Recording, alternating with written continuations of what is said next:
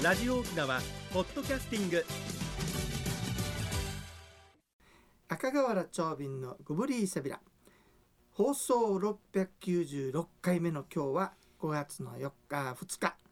内縄久海旧暦では3月の21日。色の日やいびんや。さて、えー、国さんね今日はね、もう前回宮古に気色寝たからよ。本当ですね。ちょっと消化不良してるわけさ、うん、ね。うん。消化不良は欲求不満が溜まってるからよ。話したいことたくさんあったでしょう今日はね宮古のね、はい。統一物語4部構成になるんだけどよ。パート1からお届けしたいと思います。はい。さて宮古島にね戦乱の時代があって統一するまでの物語がもうはっきりと残ってるわけさね。まずはパート1はい「フサティイティダの統一」というタイトルですね。うん。登場人物。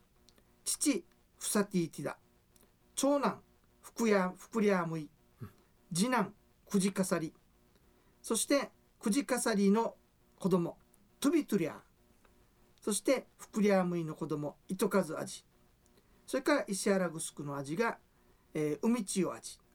そして弓の名手浮みぞり丼と。ね。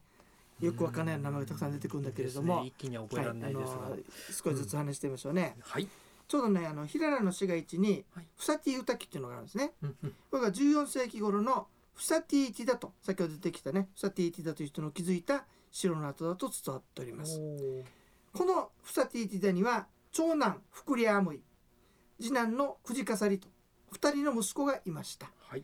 ところがねあの次男のクジカサリの方が才能があって優秀なもんだから、うん。お父さんは彼を後継ぎにしようと考えます、うん。そうすると長男のフクリアムイははい。面白くないので、うん。あることないこと村人たちに告げて、うん。このあの次次男のねはい。クジカサリを追放してしまいました、自分の弟ですのに。そして、お父さんもなんやかんや言って、うんはい。結局追放してしまって最終的にはこの、えーフクリアムイがこの天下を取ったわけなんですね。そしたらねその頃このじゃあ追放されたクジカサリにはねはいトゥビトゥリアという息子ができました。はい大変弓の名手だったそうですね。はいでこのあの弓の名手のトゥビトゥリアがね勢力を伸ばしてきたもんだから近くにいた西目味っていう人がね呼んで、うんこの娘と結婚させます。そして西目城主になったわけね。はいそうすると近くにあった石原城の海千代味という人がこれは困ったとあっちが強くなったら滅ぼされるかもしれないということでね。はい。なんとかやっつけたい。でも自分はできないというわけで、うん。えー、とちょっと遠くに住んでたんだけども弓の名手浮みぞり殿にこのトビトゥヤはい。を倒してくれないかとお願いをしたんですね。ここまでが、はい、パート1の第1部です。それでは次のコーナーです。沖縄のなんだ引き続き宮古島統一物語パート1お届けしたいと思います。さて14世紀頃フサティティダという人物が勢力を伸ばします。2人の息子のうち才能のある次男クジカサリを後継ぎにしようとするんですが長男のフクリアムイは先手を打って弟父を追放し城主となりましたそしてその息子は糸数味となって勢力を伸ばしていきます一方追放された弟の息子トゥビトゥヤが、えー弓の名手ということでね西目味となりました。そうすると近くにいた石原城の海中味がこの勢力を伸ばしてきたトビトヤを恐れて弓の名手である受けぞり殿に何とか倒してくれないなと依頼しました、ここまでがさっきの話。さてこの受けぞり殿は、えー、トビトヤに弓の勝負を持ちかけます。トビトヤよ穴掘ってその中に入って互いの頭の上の的を入れる勝負をしようぜっていうんですねそこでトビトヤがまず矢を言いますが穴の中なのでうまく当たりません。そこを穴から飛び出てきた浮みぞり殿がトビトヤに向かって矢を追いかけてトビトヤは両目を撃ち抜かれさらに胸に矢が当たって死んでしまいました。騙されたわけなんですよね。こうして西目城は滅びます。ところがその後喜んでいた石原城の海中味はなんとあの勢力を強めてきた糸数味ね。これあの最初のティダの孫になった人ね。この宿営に誘われて帰りに味の伏兵によって殺されてしまいました。一方沖みぞり殿は城内で弓の大会があるから来いって誘われて同じく宴を設けて殺されてしまったそうです。こうしてライバルは全ていなくなりフサティティダの孫糸数味は勢力をぐんぐん伸ばしていったんですけれども、はい。彼の死後再び乱れてしまいましたというのが宮古島統一物語パート1名前が難しいけど話自体は非常に面白いなと思うんですけどもね。面白いちなみにねこの北東部の海岸にはこう西目城の後に西目宇滝それからトビトゥヤの居城はトビトゥヤ宇滝ということで残っているんですよ。ね宮古島こうして綺麗に物語が全部残ってるの。非常に楽しかったですね、はい。行きたかったけどな。機会があったらぜひぜひ行きますのでその時楽しみにしていてくださいね。次のコーナー行ってみましょうか、健康の話よろしくお願いいたします。一に運動二にメモリン。私が私であるためにメモリン。一に運動二にメモリン。あなたがあなたであるためにメモリン。One, two, smile. OPS. 沖縄ツーリス。トはいそれでは国吉さん今日はどんな健康の話をしていただけるんでしょうか？はい、ありがとうございます。人生100の時代をサポート、メモリンがお届けする健康ワンポイントのコーナーです。本日は認知症専門医についてのお話をいたします。えーこれまで地域包括支援センター、認知症カフェをご紹介してきましたが、身近で受診できる認知症の専門医の先生についてはどうしたらわかるでしょうか、えー認知症については認知症科という科はありません。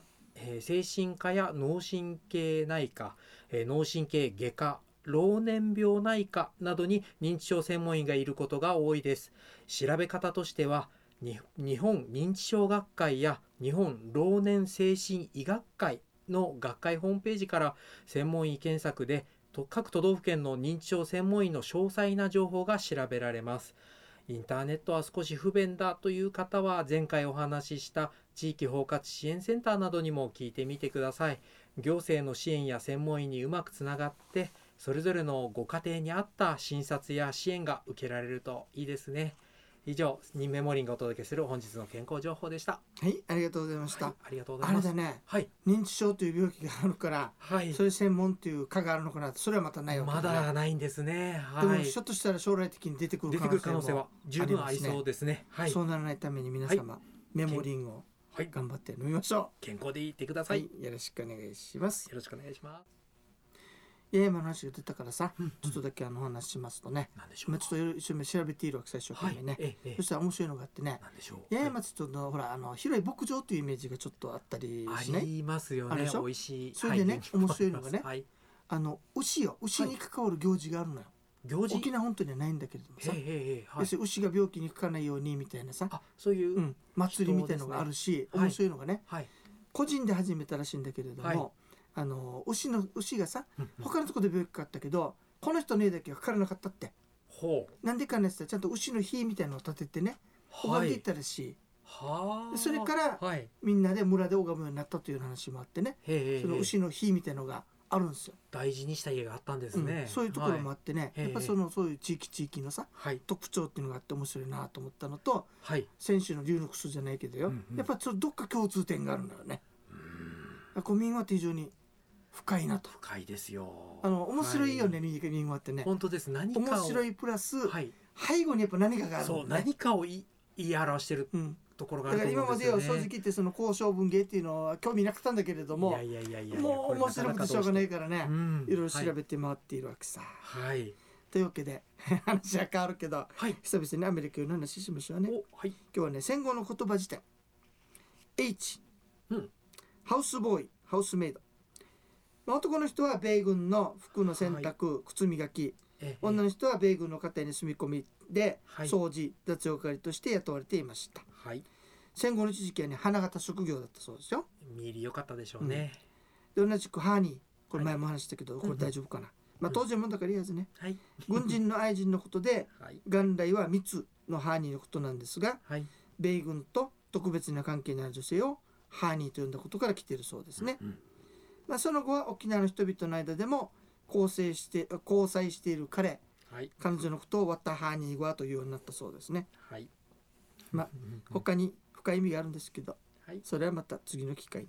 そうしてください。いきなり戻るけど A A A ね。H の次 A うん。青空教室。